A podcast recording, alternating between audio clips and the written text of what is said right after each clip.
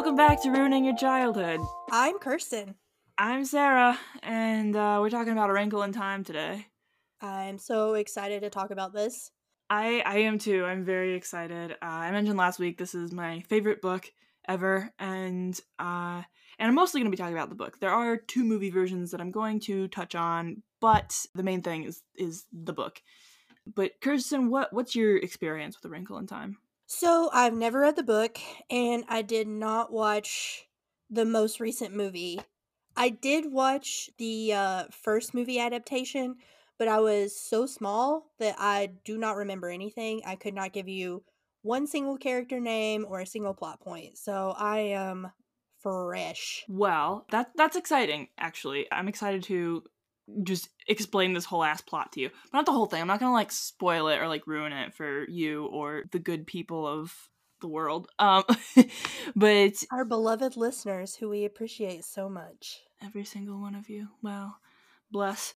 So, getting started with it, it was written in the late 50s by uh, Madeleine L'Engle, who published in 1962 after being rejected by very, very many publishers eh, because they just didn't get it. They didn't get who it was for. Like, is this a kid's book? Is this an adult book? And like, sci fi was not particularly. Like, there wasn't a lot of sci fi children's literature at this point. And I'm trying to think about like any children's sci-fi at that time and it's hard to think about. Basically when I think about sci-fi in the early 60s, I just think of Star Trek and like B movies. Yeah, and like it's not. I want. I don't want to say it's like high sci-fi in the way that Star Trek is. It's more on the more scientific, if that makes sense. It's less space agey and more just like there's scientific theories in it that, that are referenced, which is Okay. also why people just thought it was way too complicated for kids. And then on top of that, it is one of the most frequently banned and challenged books in like libraries, particularly like school libraries. I did not know that. I didn't know there was bannable content. it's complicated there's there's a lot to it and uh but also less so nowadays more more back when it was originally published uh, and there's several key reasons uh but i'm going to just bring them up throughout because the, the there's a lot and they, they they become relevant throughout the first primary reason that i already mentioned is that a lot of people find it too challenging for children but L'Engle disputes this uh, in the foreword of the edition that i read or rather listened to uh, and by the way, she she passed away in 2007, so she is uh, no longer alive. So she must have recorded this foreword a long time ago. Even though this was a new edition that I was listening to, because it also had a foreword by Ava DuVernay. So Ooh, awesome. yeah, it was it was a it was a good. Uh, highly recommend the audiobook. By the way, the narrator does a fantastic job. She has character voices. It's great. I'm in. You know how much I love a good audiobook. Oh yeah, like this this is a great thing for you to like just listen to while you work, while you know, it, it, it's it's lovely. But L'Engle is not into the idea that it's too challenging for children. Uh, in the foreword, she says it's not too challenging for children; it's too challenging for adults, and I think that's very true. It's it's pretty philosophical, and I think adults think it's going to be too challenging, but I think I don't know, kids are smarter than we think. Kids have really moldable minds, and I feel like they sort of rise to the occasion. Like, if they're only reading very simplistic Hardy Boy plots, then Yeah. that's all they're going to be able to comprehend. But it, when you throw other stuff at them, they adjust. Yeah, and kids are very good at like really diving into the lore of things. Yeah, uh, kids are famous for having imagination, so Yes. And that's actually like like so she she knew that kids would get it because she was reading it as she was writing it, she was reading it little by little to her own kids at night and they were like gripped by it and like begging her to write more. Which that's yeah, it is cute. awesome. That's like the most adorable thing I've ever heard. And also, she says it's specifically intended for children between the ages of 8 and 12. Well, she said that, but she's also said, when asked like who the audience is, she just says it's for people. But she also said that it's it's especially hard hitting for kids of those ages because kids are at that age are most open to this type of like magical sci-fi fantasy world and all like the possibilities within that. And I think from what I gathered, her kids were she has like several and they were right within that age range when she was reading it to them as she was writing it. So uh I would say that is a, a tested theory. She went about this very scientifically. She's like, let me get a good sample audience here. Oh, yeah, she is very clearly like a science enthusiast. And I think that's lovely. Like, it, it really shines through in the book. So, I'm to do kind of a plot summary from Wikipedia, but broken up into chunks uh, and not the whole thing. I really don't want to like just give away the ending, and the ending's not particularly like surprising. It's more the journey, but you know, I'm not gonna just get too detailed with it. The book very famously starts out with the phrase, it was a dark and stormy night. So, like, that's kind of the mindset you have going into it. And that's very fitting because it was a dark and stormy day today here in 2020. So, uh, we're, we're in the mindset to hear this story. yes. So, one night, 13 year old Meg Murray meets an eccentric new neighbor, Mrs. Whatsit, who refers to something called a tesseract. She later finds out it is a scientific concept her father was working on before his mysterious disappearance. The following day, Meg, her child genius brother Charles Wallace, and classmate Calvin visit Mrs. Whatsit's home, where the equally strange Mrs. Who and the unseen voice of Mrs. Witch promise to help Meg find and rescue her father. Mrs. Whatsit, Mrs. Who, and Mrs. Witch turn out to be supernatural beings who transport Meg, Charles, Wallace, and Calvin through the universe by means of Tesseract, a fifth dimensional phenomenon explained as folding the fabric of space and time, so basically a wrinkle in time. So that's kind of the big gist. Time out. Did Marvel steal the idea of the Tesseract from this book? I don't know because I think the Tesseract is more of a general sci-fi concept. So I'm just gonna I'm just gonna Google Tesseract real quick. Uh, it's a okay. It's a geometrical term, uh, which is a four-dimensional analog of the cube. Uh, So, yeah. well, now we all know that I didn't know what a Tesseract was. I didn't know either. It's Oh. okay. it's basically like if and this is actually a thing they get into the in the book and i'm just making this connection now. So like one dimension is you draw a line and then two dimensions is you draw a square and then three dimensions is like when you draw like that like cube thing and then so tesseract is like the fourth dimensional cube which is like a cube within a cube. So i don't know. I but i, I don't know why they use that or why why she used that phrase for this concept but basically like tessering is how the missuses travel through time and space and it's basically like you just they have an analogy where you it's like if a bug is trying to get from one side of a piece of paper to another instead of just going across the piece of paper you fold the paper Okay, I think I've heard that analogy. So maybe I do remember that from the original movie, but that's very familiar to me. That specific like explaining of how how the folding of time works. Yeah, I think I think there's going to be a few things in this that like you vaguely recognize from the movie because there was something like when I read the book for the first time, there were a couple things where I was like like I was having like weird flashbacks to like a, a very strange movie because the the 2003 movie is very strange. not bad, I don't think, but cuz I actually couldn't watch it for this because uh, it's not streaming anywhere and I didn't want to pay $4 for it. So I just used my memory. But here's a good time to point out a few things. Uh, there's a good deal of emphasis put on her dad's disappearance and how it kind of impacted their lives because he went away on a government job and nobody has seen or heard from him in a while and they have no idea what happened to him. So he's a scientist and um, in the movie, in the newer movie, they have him like working for NASA, but I don't know that I don't know when NASA was created, but I should no NASA definitely existed in 1962. I don't know. Anyway, he was working for the government and on a scientific project that was super top secret and then they just stopped getting letters from him and people in their town are constantly giving them side eye and there's rumors that he like ran off with some floozy or whatever Oh my goodness. Yeah. That's townspeople are the worst. They are. And like it makes Meg super angry. She like gets in trouble at school a lot because she fights people when they say they talk shit on her dad or when they talk shit on her little brother.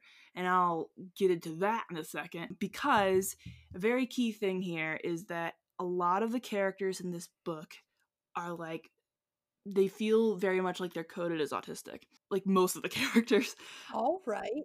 not only to me because i thought like is this just me and i looked it up and other people seem to think so. And uh, specifically, I found an article written by Sophie Katz for Odyssey, and she agrees. So look up that article if you want like more specific details on that. But obviously, since this was written in 1962, this was most likely not intentional because that it was just less common of a diagnosis, just not as well uh, understood as today. But if I had to guess, I would bet that Madeleine L'Engle was maybe either unknowingly autistic or had a family member that was unknowingly autistic and made the characters like her or like that person. But a disclaimer there, I don't I don't know enough about Madeleine L'Engle to actually make that determination. I'm just saying it's a possibility because that's like a thing that happens a lot when writers create very like specifically autistic coded characters but don't know that they're doing that. They're not even aware that that's how they're coding their characters, especially this time period. I mean, I'm not sure when people started diagnosing autism, but you know, I feel like character traits that would have been written off as just character traits could be part of autism at this time and just be undiagnosed autism or other Yeah. types of neurodivergence. Right, yeah. Like I think at this time, I think it was occasionally diagnosed, but only in like certain scenarios and then how it was dealt with was very problematic uh because, you know, the history of neurodivergence and how people were treated is uh not good. Um Still not great. still it's still not great. Still You're not great. right. it, it, it, it ain't fantastic. Um, but- I was just thinking the like tagline in our show could be it used to be worse, it's still not great. Right, yeah. Because every episode we're like, uh, wow, things were really racist back then. It's like, oh, but they still are. Believe it or not, it's still around. Like, ooh, we still have ableism. Who would have thought? But the most obviously autistic character is young Charles Wallace, who is, I forget if he's four or five. In the movie, I think he's six. But it's heavily noted that he didn't start speaking until he was three or four. And then when he did, he immediately could speak in like these complete eloquent sentences with big words, but he would only speak to his family and the Mrs. W's. So people in their town think of him as like not very bright, but he's actually like a genius and uh will have like a word of the day that's like this big long word and he he understands that he's also portrayed as like sort of an empath like he seems to have this sixth sense of like understanding people that that other people don't have um, that's very unique and which I like because I think so often a stereotype of autistic people in media is that they're unfeeling and so I think having this character that is you know hit the nail on the head very much autistic traits be very highly empathetic to like a very high degree is is cool and I love that. I love this character so much already. yeah, he's adorable. In the movie, the book, he's just he's just a very sweet little boy who's very smart. And then his sister Meg, who is in very many ways an average awkward 13 year old, but also struggles in school not for lack of intelligence, but because she wants to do things, particularly like math, in her own way, and they want to force her to do it their way. So she has there's a lot of like friction there where she insists on doing it her way, doing everything her way, and there's a lot of confrontations with teachers. Uh, I love this aspect so much because for kids who don't learn in typical ways, school can be difficult. So I love that this character is very smart but is having a hard time with school because she learns in a different way or thinks in a different way. This is this is great. I mean, and this is extremely like progressive for when it was written to think about kids as learning differently. Right, yeah. And also, I think, because as we talked about with Nancy Drew and the Hardy Boys, it was so much more common in this time to have the protagonist be popular and like well liked in school and they had friends. And this, the protagonist being like an awkward, nerdy person, is not common. This is very new for this time period. And it's actually part of also why this was not very well liked with publishers right away because the protagonist wasn't your typical protagonist in like the late 50s early 60s especially for i mean already it's a female led sci-fi thing so right off the bat it's it's different and then to have this particular character and not like just a classic like femme fatale kind of character is very interesting. She's not perfect and publishers are like, "Wait, how will kids relate to this non-perfect child? How they won't want to read this at all." And it's like, "No, this is what kids want. They want to see themselves reflected in characters, especially if they're struggling. They definitely want to feel like their story is universal. So, Yeah. kids really want this. Right, right. And I think this is something that was just starting to be like locked into with authors and people who create media. And the their father, though not a character we know a whole lot about until much later in the book because, you know, he's away somewhere. Missing? Yeah, he's missing. and eventually he does he they find him, like spoiler alert. Um but he's painted though as like kind of an eccentric genius type, which is very much a frequent like stereotype of autistic people and autistic coded characters. So y- you could say that too. Uh, the article I read also makes an argument that the mom is too, but just like a lot better at masking her traits. And I, you know, I could see that. I, I feel like they didn't go a whole lot in depth into the mom though. But also, that's like a very much of its time thing is that like men were given more wiggle room to be wiggle room, Wiggle woo. wiggle room, wiggle wiggle room to be its eccentric geniuses, and given the space to go to college and build on that sort of interest when women were like. No, you have to fit in with societal norms or you're useless in this Yeah. in this whole world. Just you're gonna have to shrink yourself to fit in. Yeah. So even if the mother like has those traits, she would have to hide them so much more just to fit in at all with society. Yeah. When the dad has maybe a little more freedom to express himself. So I think that is, I, I would say, like a, I would agree with you there. That is a much more realistic depiction. Uh, and also, she is also a scientist. She is a, uh, think, a microbiologist, whereas he is an astrophysicist. That's pretty amazing Yeah. that we have a college educated mom.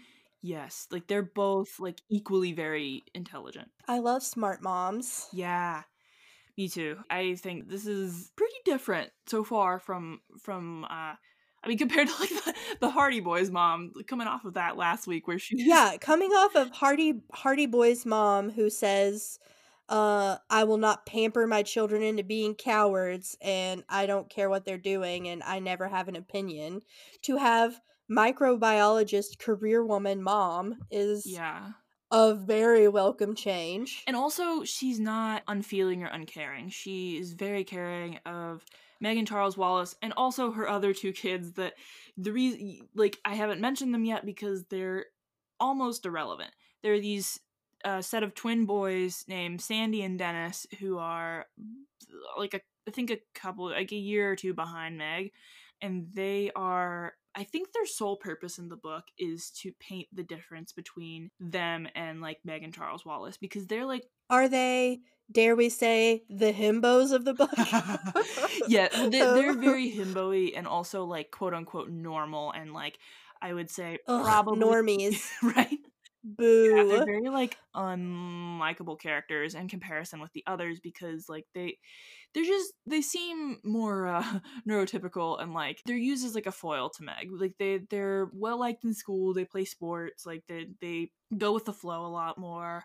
Uh, they you know they play little league, but they're not in either of the movie adaptations because I think it would have been because they, they have like no role in the story whatsoever except to show the difference between them and Meg.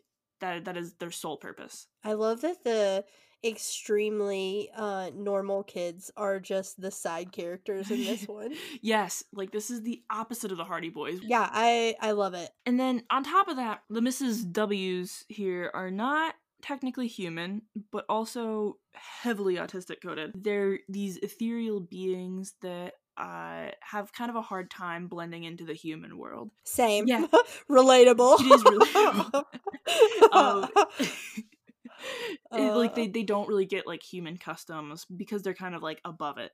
And Mrs. Whatsit in particular, she's the first one we come across, and she appears as very eccentric, and she actually has some more autistic characteristics in the 2018 movie than she does in the book. Uh, so the article I read points this out a lot because they made her a lot more blunt and like I get it, so why can't other people get it too? Kind of thing, kind of like a, a Sagittarius vibe. Big Sag vibes. Yeah, but also like it, it is fairly autistic coded because she she's just like so intelligent and her level of thinking is above humans, and so she just doesn't get why the others can't keep up. Uh, particularly Meg. Her and Meg kind of clash a lot in the movie, but in the book, she's a lot more like caring towards Meg. Will you tell me which actress plays the characters in the 2018 movie with the three misses, just so I can put a face to these names? Yeah, I'll do it as we go along. So like the, Mrs. Okay, Whatsit here thank uh, Reese Witherspoon. All right. She's also Perfect. the youngest of the bunch by like a billion years or however long. Like she, well, that's awesome. yeah, Uh. like I'm young compared to them. And like, how old are you? And she's like, she just names this like outlandishly large number. And the second one we meet is Mrs. Who, and I would say she is out of the three of them the most autistic coded because, uh, and she this is Mindy Kaling in the movie. And uh, she has a hard time verbalizing the way humans do, and instead speaks only in famous quotes in a variety of languages. So this is this is a very uh, pretty common autistic trait of like relying on quotes and things like that to to communicate because because verbalizing is uh, maybe more of a challenge. But she also like she comes in with very apt quotes for the time, and I think that is such a cool narrative tool.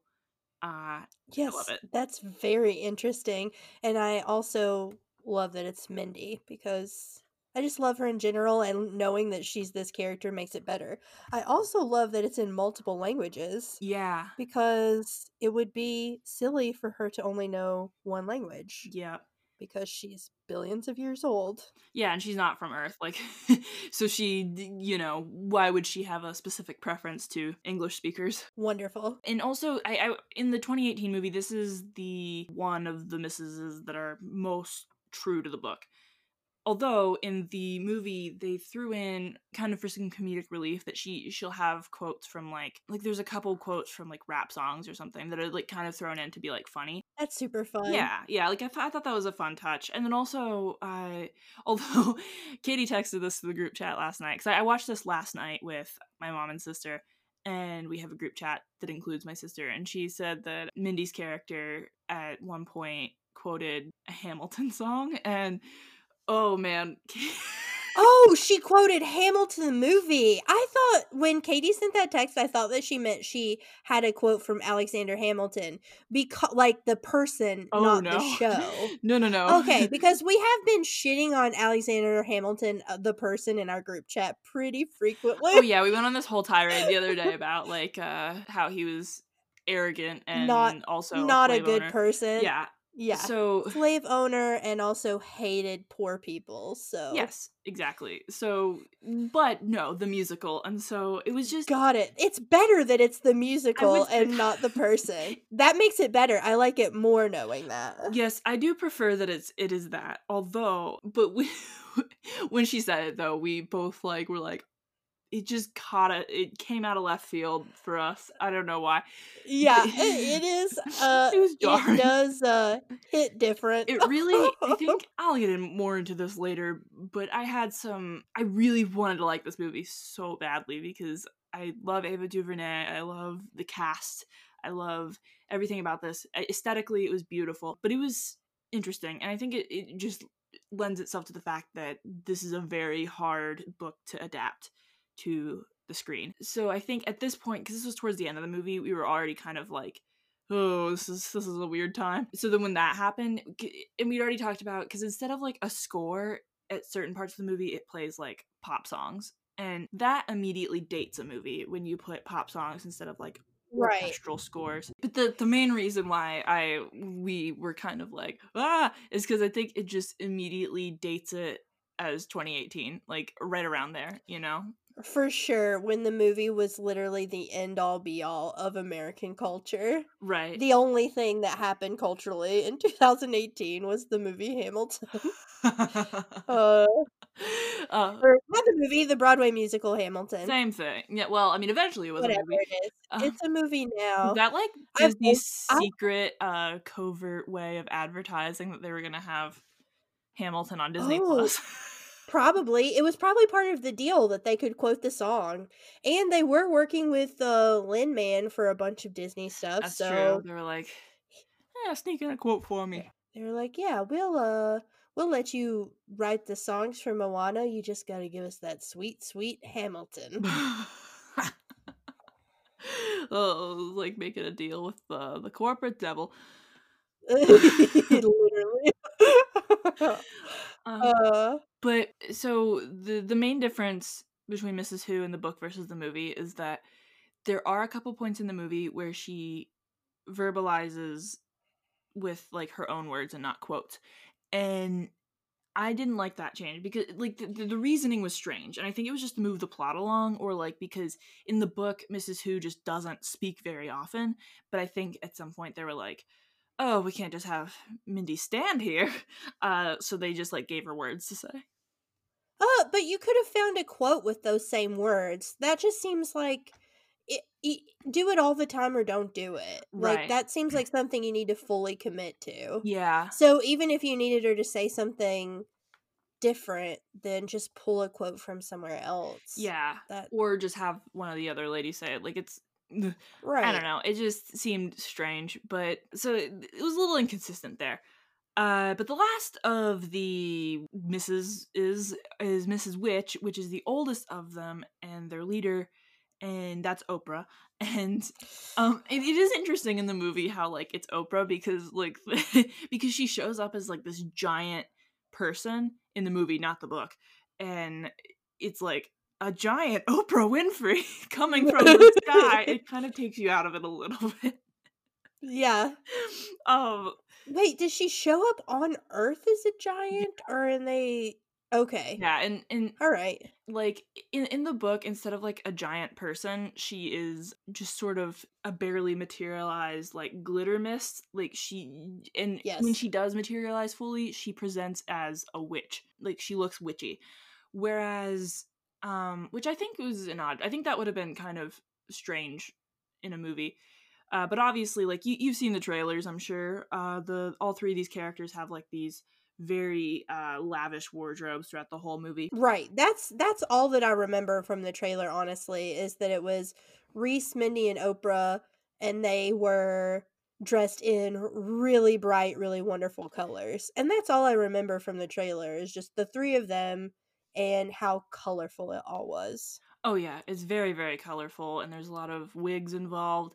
And also like so I like that choice for when they're in like the magical like fifth dimensional world, but in the book Mrs. Whatsit when she first shows up, she's in like these frumpy like rags that she just kind of collected and they did that a bit differently. And also like their earth makeup was a bit much for like the way their earthly presences were described in the book. So I, I think that was uh, maybe a weird choice for me. Like, were they supposed to blend in with humans? They were supposed to be like trying to blend in, but not doing a very good job at it.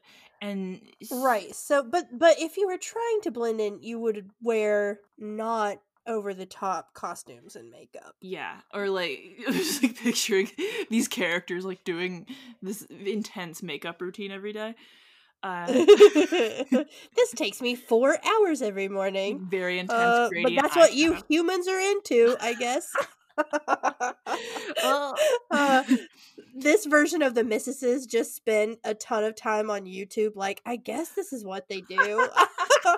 You know what? I kind of vibe with it. Now that you put it that way, I think that's very funny. But they did they did have Reese Witherspoon show up when she like randomly shows up at their house. She's wearing there's a whole thing where she like stole someone's sheets and Charles Wallace is like, Why'd you do that? You're not supposed to steal and she's like, Yeah, who cares?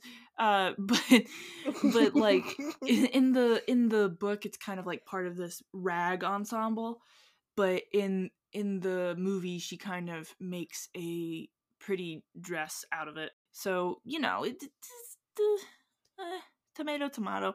Um, but yeah, like like you said, these are just things that like work better because it's the like because of the medium. Like they just Yeah. work better as a movie. right, like aesthetics. Although the the thing I find weird is that every place because they hop around to different fifth dimensional locations throughout the movie in the book, and in the movie they have them a complete wardrobe change every time in like equally wild outfits. And so I don't know why that was necessary.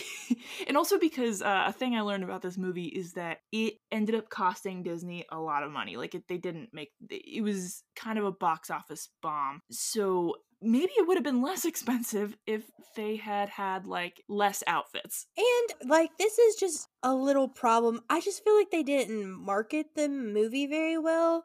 That like too. like I said from the trailers, the only thing that I remember are that the three main ladies are in it because they're very popular, but also I just remember it being like bright colors and the plot wasn't explained in a simplistic way that would like get people's attention. So I feel like this movie if you didn't have a connection to those three actresses or to the original story, then it wouldn't have appealed to you. That's true. And I think that one like trailers these days are like mood boards. Like they they don't explain Yes. anything. They are. Like sometimes you want to know a little bit of what's going on when you walk in, especially when it's a very fantastical movie like this. Like a little bit of a concise plot would be nice to just like get people through the door, I think. Right? Well, like the way they presented it, it's like, is this is this a drag ball? Like, it, I'm just seeing.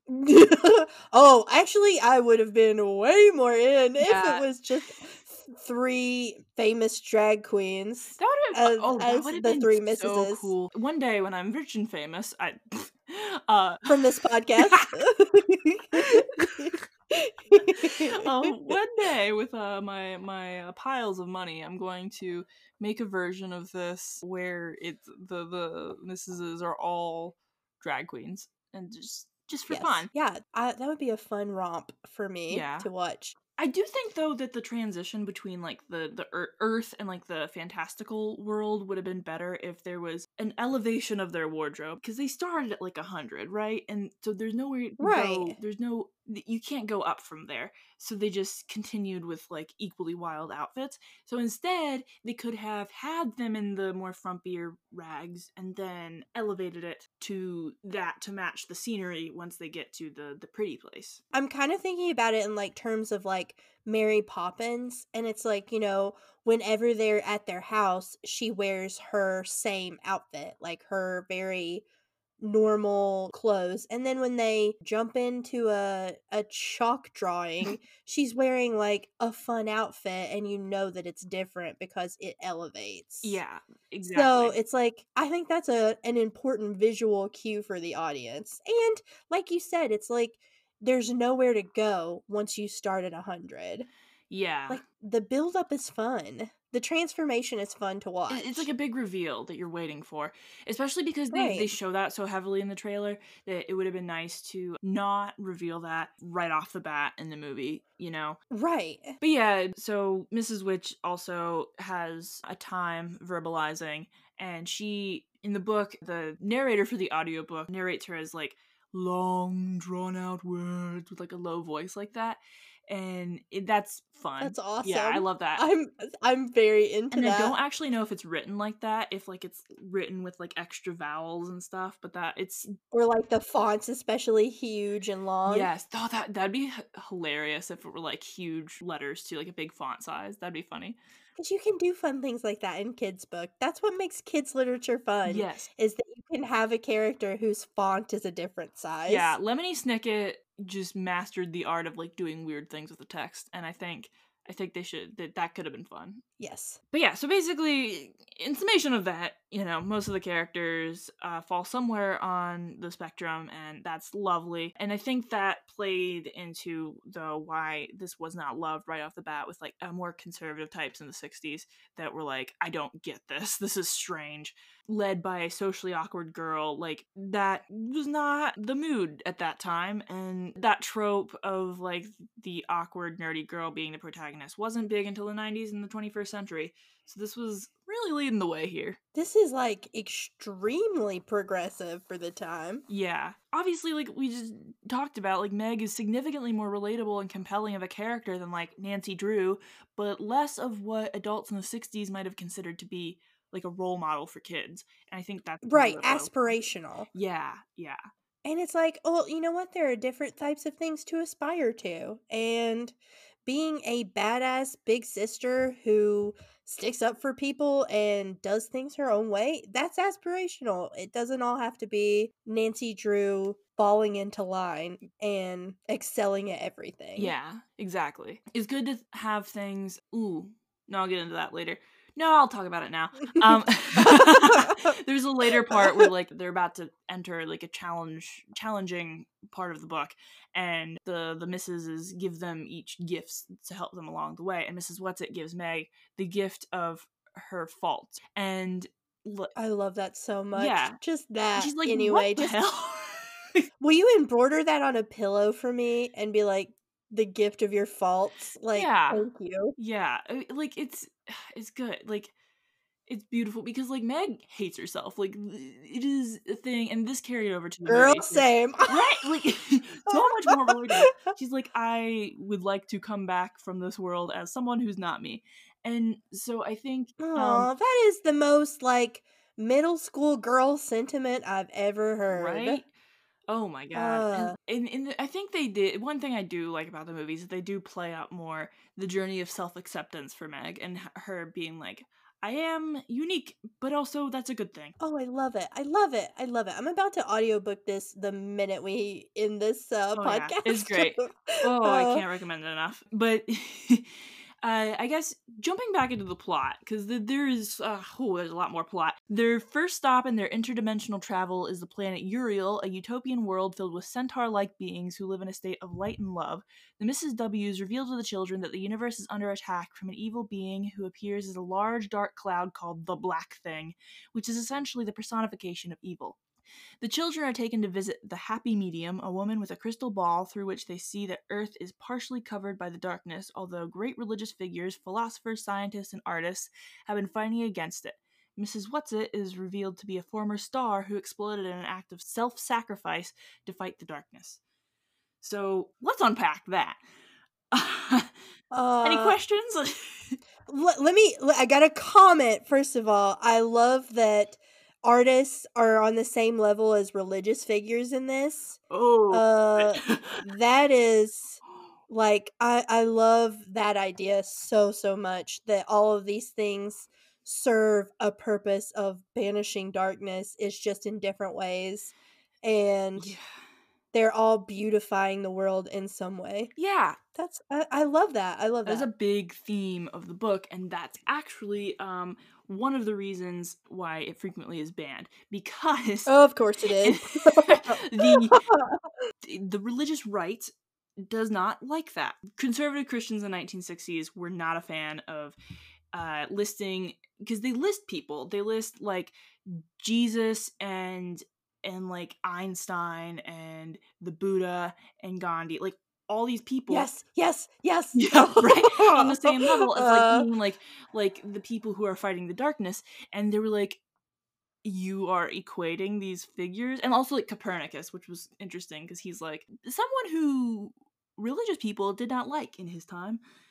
so right. yeah, and on top of that, they also thought that the the, the Mrs. characters were very witchy and like ah, it's the occult because religious Oh things are very much blended throughout this with science. So that's the other thing is that science and religion are very intermingled in this. There are a lot of like religious. I love ideas. that. I I okay, I love that and I love like this is just a personal thing. I like thinking of like science and religion as fingers on the same hand. Like Yeah, I think you can have them together and I hate the idea that religion should exclude science. So I love that they're blended in this. That's is amazing. chef's kiss. right? Chef's kiss to that. Yeah. Well, and Madeleine L'Engle would very much agree with that because she herself was an Episcopalian, but also someone who was like very interested in science, like as I mentioned before. And specifically, part of writing this book for her was well, first of all, she said that she didn't, she just kind of like wrote it and like, like it was just something in her head that she had to get out. But then once she wrote it, she realized different meanings that she put into it kind of after the fact. And one of those meanings was it was kind of a journey. Um, she was writing this book going up against strict Christian piety and finding her own spirituality within, within Christianity that also allowed for faith to not only coexist but also be part of science. Yes. Oh my gosh, I'm so on board with this. You are like, I'm getting chills over here. I'm so on. it's onto amazing. Like it's ah, it's so good. And also a quote I read from Merrick. Ooh, I don't know how to pronounce this name. Oziweiss. Oziweiss. I don't know. He's a scholar of literacy education, and he says a wrinkle in time is quote a vision of christianity as a form of science and science as a form of search for spirituality. And that's very much it. Yes. it's so spot on. Like and as an agnostic gotta say this warms me to my core. Warms the cockles of my heart. it's it's lovely and i think i would have liked this even you know before i was an agnostic like i think this i would have vibed with this heavy. But i will i you know we we can't let anything get off too easy because there, there's one aspect of this this is like the one thing i will knock this book for when they were listing uh these people who were like going up against the darkness aside from gandhi and the buddha she mostly listed western philosophers and artists and stuff. Like she, like Muhammad is very noticeably absent from the list. Yeah, right. And I think so. The Ava DuVernay movie went the route of just when they got to the part where they listed these people, they stuck exclusively to like artists, poets, philosophers.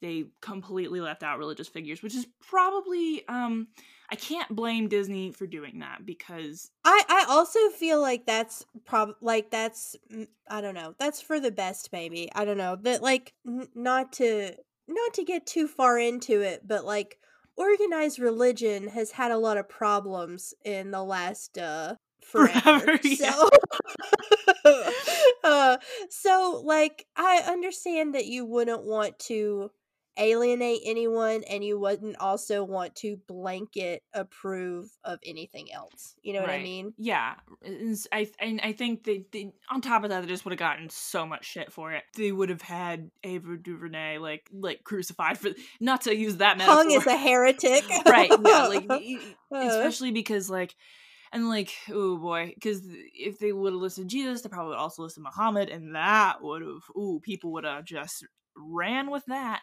Right But also in the movie, they listed more, um, like they they listed, I think Maya Angelou and, and like Frida Kahlo and people like that that they didn't.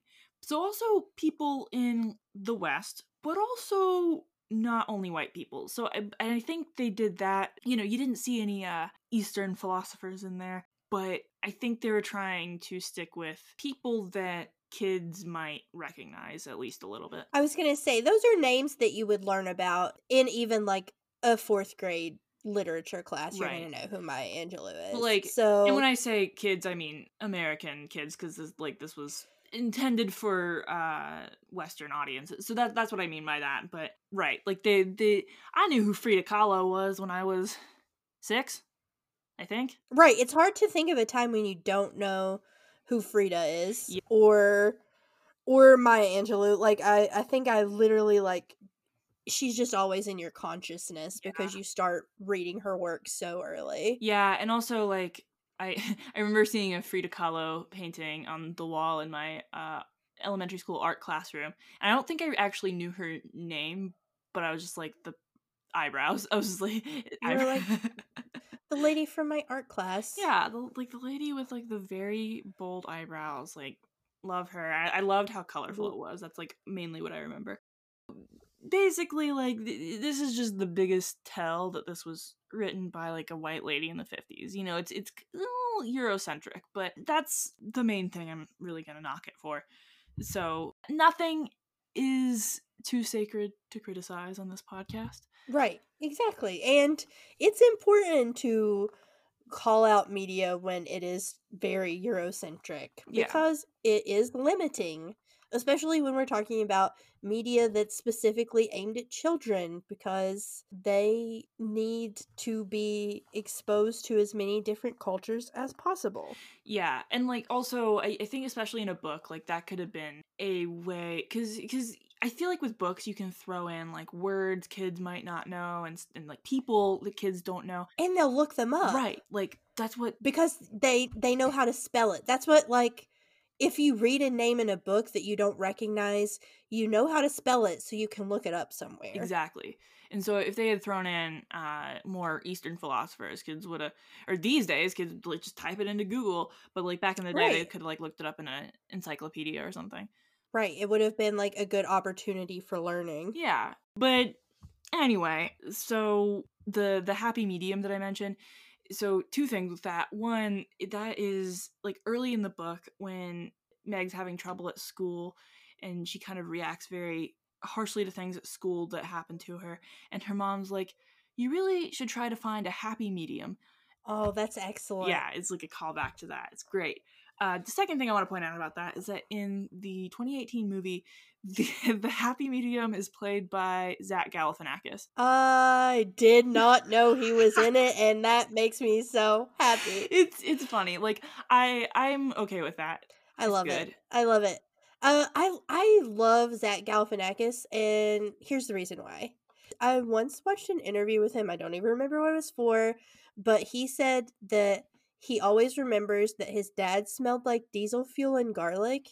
And I was like, oh my god, mine too. That's such a specific point. I, but if you but if you had a dad who came home feeling smelling like diesel, that smell is like oddly wonderful to you. Like yeah. I love that smell because it makes me think of my dad. Oh so, yeah, any smell can be like lovely and sentimental if it's like something that's nostalgic for you. Right. So me and Zach Galifianakis get a little teary eyed every time we smell diesel.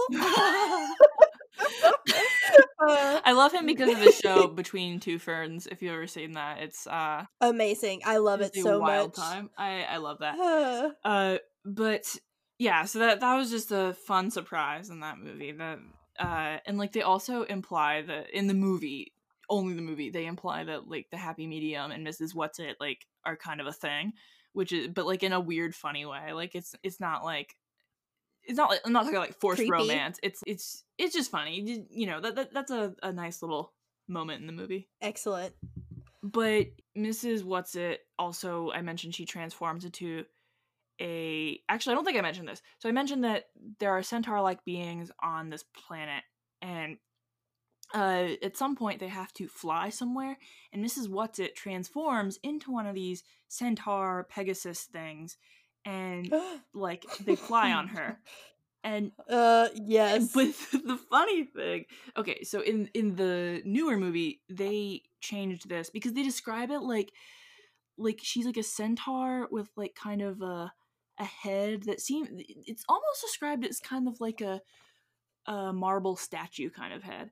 And so the first movie in t- 2003 they stayed pretty true to the book, but with and also the 2003 movie was a made for TV movie. So they have that's the right. level of graphics we're working with. And so if you look up like later I'm going to send you this picture of this Send it to me now. I need a visual. I will, I will do that. I look it up on my phone. I it gotta is... see it. Oh, good. I found a GIF. I'm gonna text it to you. Oh my god!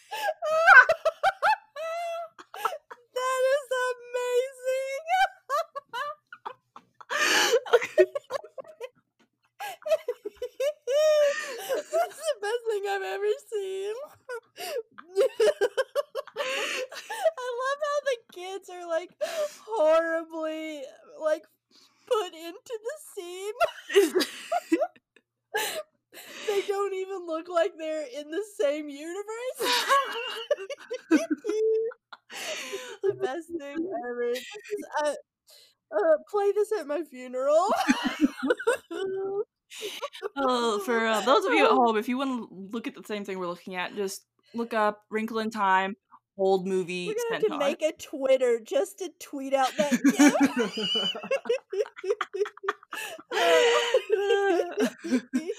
but like oh, to be fair, it was pretty true to the book's description, just just worse. oh gosh, yeah. this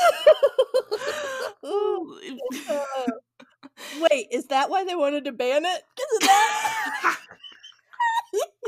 Like this is a weird oh. description. Like I think kids will find this strange. Like no. Uh, the- oh my gosh. the- Uh, I cannot stop laughing at that. I, I just keep re-picturing it in my head. it's horrible, it's, but also wonderful. You know, it's both. That's it's so good. It is so good. it's it's like it's not even up to par for like 2003 graphics because it was a made-for-TV movie. So Yeah, it looks like somebody made it in Microsoft Paint.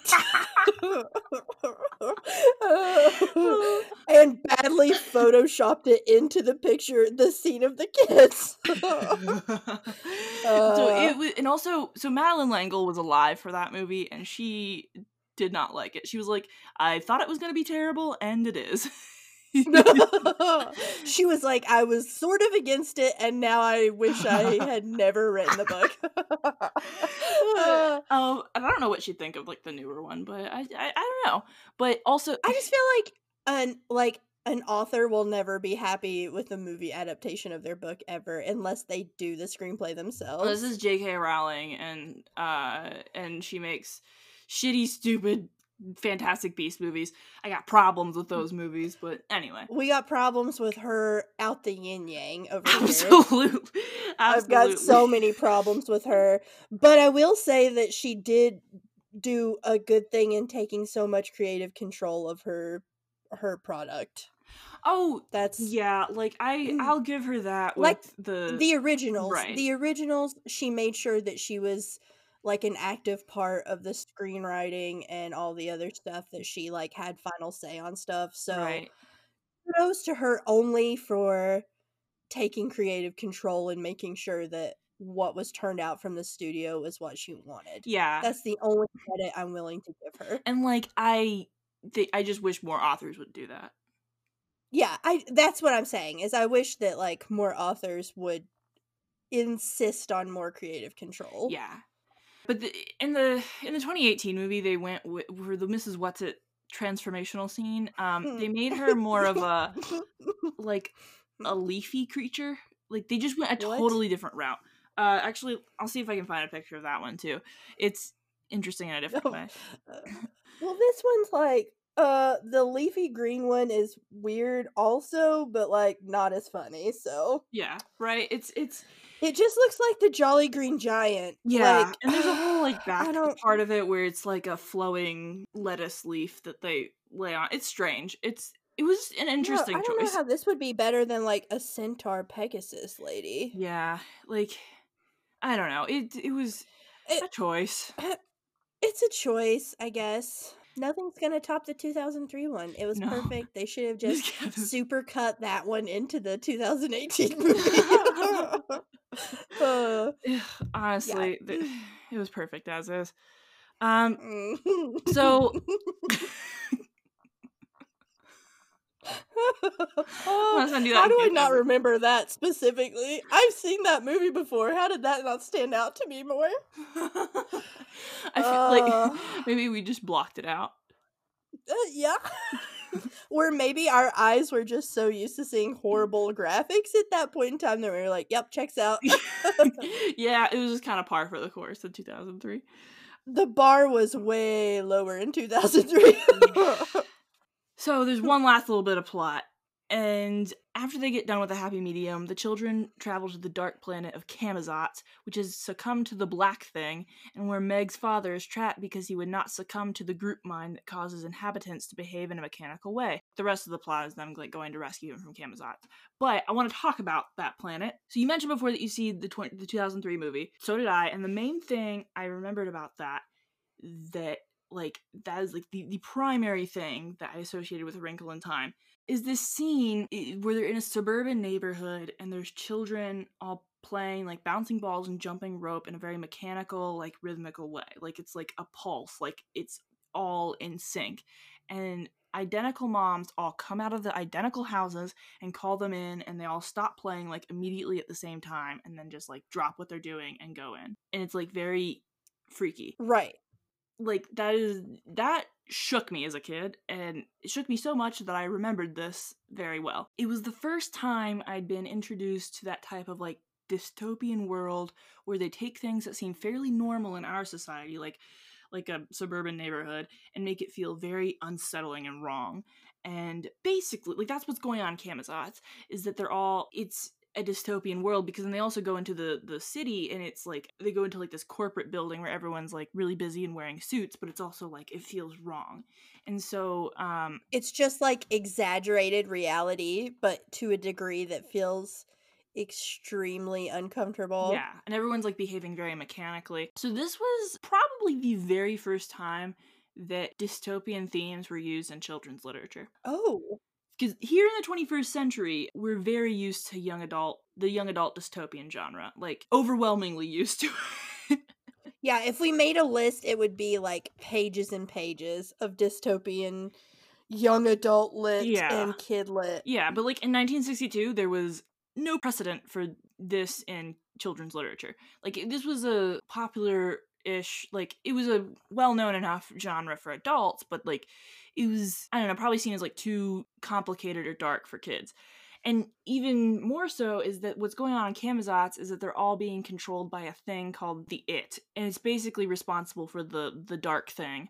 And it's this big brain that sends out signals, and they have people watching over them to make sure everyone has their papers and is doing what they're supposed to be doing. And basically, everyone is afraid of this authoritarian ruler that is just a giant brain. Okay, I'm seeing why the right would have problems with this. yeah it's like it's th- and this is very apt during a time where uh you know this is right after not too far after world war ii we're in the cold war and McCarthyism is in full swing. yeah, yeah and so like this is very poignant for right now this is also a time where uh dystopian media is like incorporating aspects of like authoritarian fascist rule because that's kind of like a thing people are more familiar with because of the world wars and like you know Hitler and Mussolini and like we like we've seen this and so it makes sense that it's then portrayed in media.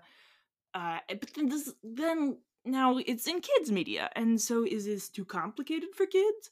It was pretty dark for kids but like we have talked about before how stuff that like adult media always inevitably gets adapted for kids and so that's i think kind of what this is is that the she's taking something that's very frequent like in in adult literature like very you know 1984 and whatever and then making it more digestible for kids because in this the primary theme is just like good versus evil right Uh, so you don't get into like too it doesn't get too complicated but it is understanding that like this authoritarian rule is evil and these kids that are forces of good are fighting it Right.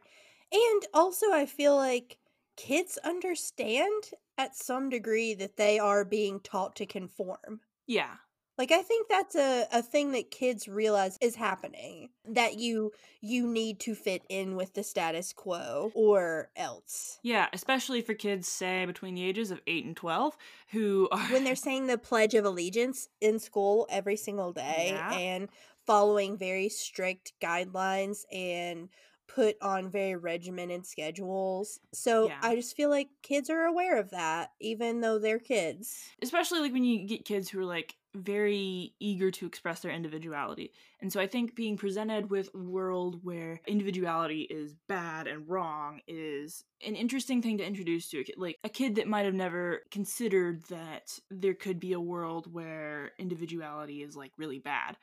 Or like has never considered the concept of an authoritarian government. Do you know what this? You know what did this for me when I was a child? What? That episode of Fairly Odd Parents where he wishes that everyone's the same and everybody's just a gray blob doing the same thing every day. Do you remember that Oh, episode? yeah. Oh, I was thinking of a different Fairly Odd Parents episode when you first said that, but yeah, I do remember that episode. That one shook me to my core.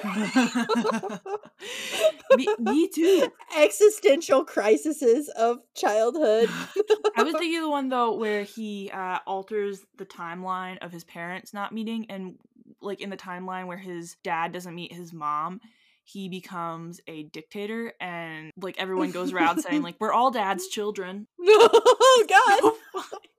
Frightening. yeah, so that that one shook me. Like that was I mean, I think a direct allusion to 1984. And so whenever I read 1984 in high school uh, for my English class, I was like, this is just like that episode of The Fairly Odd Parents. Just like The Fairly Odd Parents. Isn't it weird that the things you watch as children sticks with you so much that when you read literary works, you're like, oh, this is just like that episode of the Fairly Odd Parents. even like even though the like the, the show was referencing the media, like oh right, it's interesting. The one that you you encounter first is the one that sticks with you. Yeah, exactly. And so, so I think for a lot of kids that was probably what this was. Uh, Right. And I think this was probably at least partially inspired by 1984, this portion of the book at least. And just that suburban culture of all houses looking the same and, you know, the 1950s, early 60s model of Americana Yeah. was just produced on an assembly line and everything was so uniform. Or the the aspiration was that everything would be uniform. Yeah. Yeah, exactly. Like and I think this was L'Engle sort of going up against the kind of standard suburban white nuclear family structure in favor of, you know, like Meg's family, which is more eccentric, uh, as we would say now, probably neurodivergent, and just like all around different. Her and her little brother both feel different from everyone else in their town. And so I, I, think it's very interesting that like they go to this horrible world and the big horrible thing is that everyone is the same and like rigidly mechanically conforming to the big brain. Very relevant. Yeah. I I just this book I love it. Yes. I'm I'm on board. And that's why I'm not gonna spoil the ending. Although the like you know, there's no like big, you know, twists, but like how they arrive to it is is always you know interesting to. But it's about the journey. A fun a fun discovery. Yeah. So, book versus movie. The book is light years ahead, but also I I respect uh aspects of the movie. Well, specifically the um racial differences in the movie, the 2018 oh, yeah. movie. Yeah, and like I I was gonna say they don't explicitly say in the book that they're white, but also I think with a white author and not explicitly specifying race, it's to be assumed. But also they do mention like Charles Wallace's like blonde hair and like the mom's red hair and stuff. So like there's a few like little references like that. But when I was reading it, because when I read the book, it was when trailers for the movie had come out. And I read this in 2017 and I was picturing the actors in the movie. Right. And so I I think that's kind of the cool thing about books is that you can picture who you want to picture. And I think there's a really good instinct to picture yourself in the characters. Mm-hmm. So it probably if they're not explicitly written as white, maybe if you read the character you just automatically insert people you know. Yeah. In into the characters. So Right. I like I like the ambiguity that it's for everyone. Yeah, like anyone could read it and think of themselves in Meg's shoes. Yes, every every 13-year-old who's ever felt like an outsider, which is literally every 13-year-old that's ever existed. Yeah. Yeah. even even the I think I'm convinced that that's just such a tumultuous time for kids that even if you are as aspirational and as perfect as Nancy Drew or the Hardy Boys, you're still gonna feel like you're an outsider. Yeah. So Yeah. it's it's so it's such a, a good relatable feeling is that I'm different and that makes me bad. And the self-acceptance journey is one we all share. Yeah, and also um the self-acceptance aspect was I think, played up a little bit more in the movie. In particular, like there is a recurring thing throughout the movie where she really hates her hair. And I think that is a really good thing that was written into it. where like there's a couple points where Calvin, who I haven't talked about a lot, but you know, spoiler alert, he is Meg's love interest in addition to being like a, a character in his own right. And he compliments her hair a couple times in the movie, and she at first is very much like don't say that you don't mean that like kind of thing and eventually she kind of like there, there's this scene where she's kind of confronted with the, the big evil brain thing and she's they present to her to try and get her to like join the the bad side a version of herself with like straightened hair and no glasses and like you know more trendy clothes and stuff and it's like this is who you could be. And then you know part of it is her like accepting that she is who she is and that like makes her better. And so i i, I like that. Like that was That's good. that's beautiful. I really appreciate that. yeah i i think that was mm-hmm. that was a good addition. And there's also this whole plot line with because in in the book it's more of an emphasis on like her teachers not getting her but in the movie there is a, whole plot about this mean girl that bullies her. And when they are looking when they when they're talking about how the big evil thing has kind of an infected earth in some ways too and they show like people kind of at their worst moments they show like that calvin's dad abuses him and, and stuff Oh, uh verbally they don't show his his dad hitting him in in the movie but they also show that the the mean girl has like body image issues and and what seems to be an eating disorder and so like kind of showing that like everyone's struggling and that kind of theme.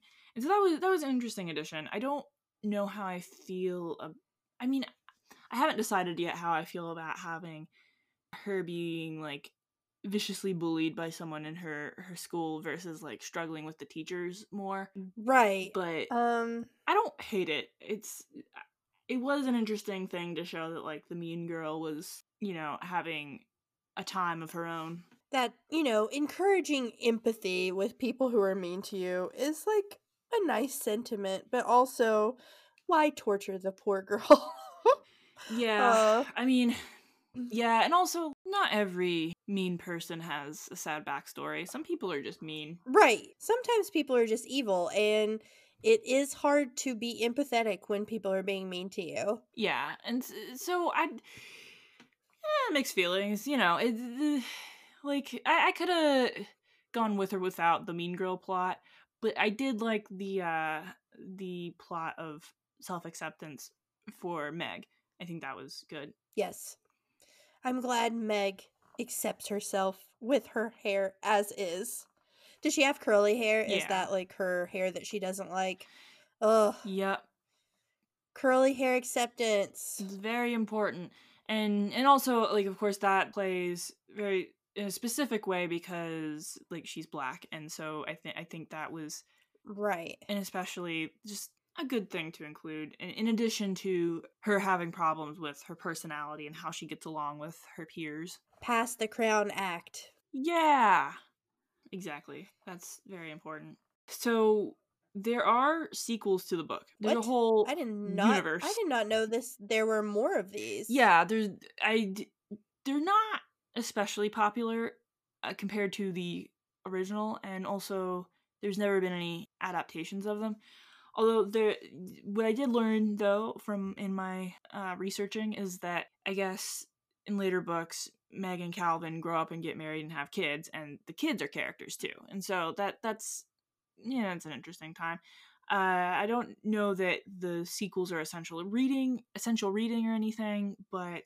uh, I remember my because my mom, who I mentioned, is a big fan of A Wrinkle in Time. She read the first book and then she got the second book from the library and then stopped reading them after that. Like she she was good. She's like, I'm good. That that's good. Like I've I've had enough of this universe. I've got the picture. yeah. So I, I think uh, the, the first one is very much it can and maybe should be a standalone thing.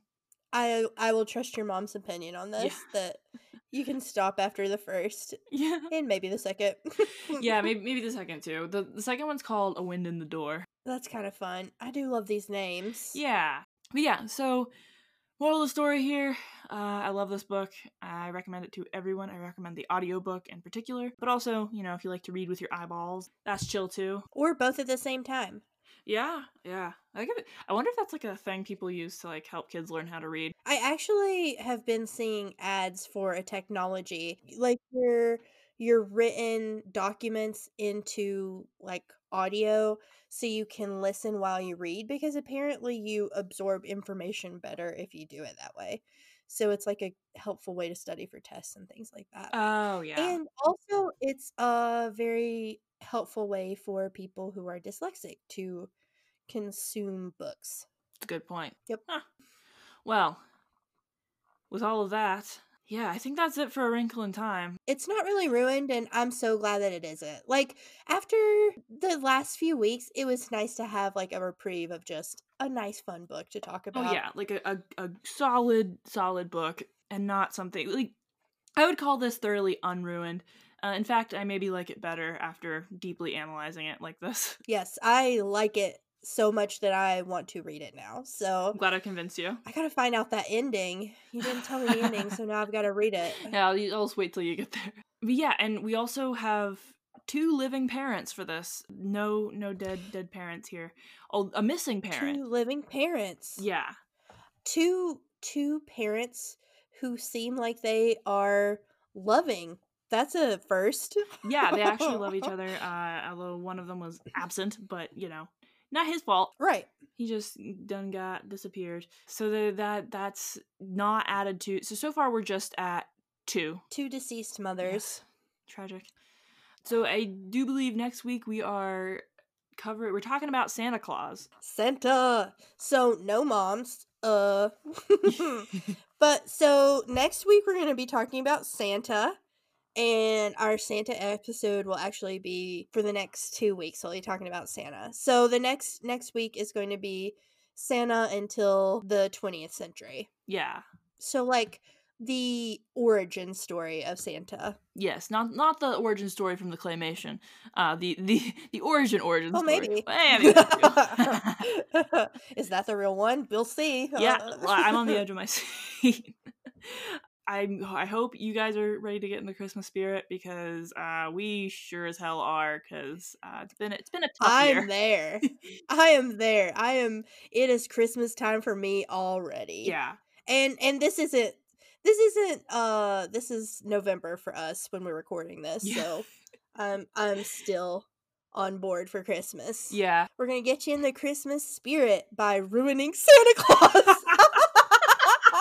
Merry Christmas, Santa sucks. Merry Christmas, asshole. Um, uh, uh, but uh, yeah, so don't forget to subscribe. Please, please give us five stars on iTunes and email us at rycpod at gmail.com if you got any suggestions, questions, comments, any of that stuff. fun anecdotes you want to tell us? Oh yeah, please. We we love we would love to talk to you. And think to that I say, good riddance. Good riddance.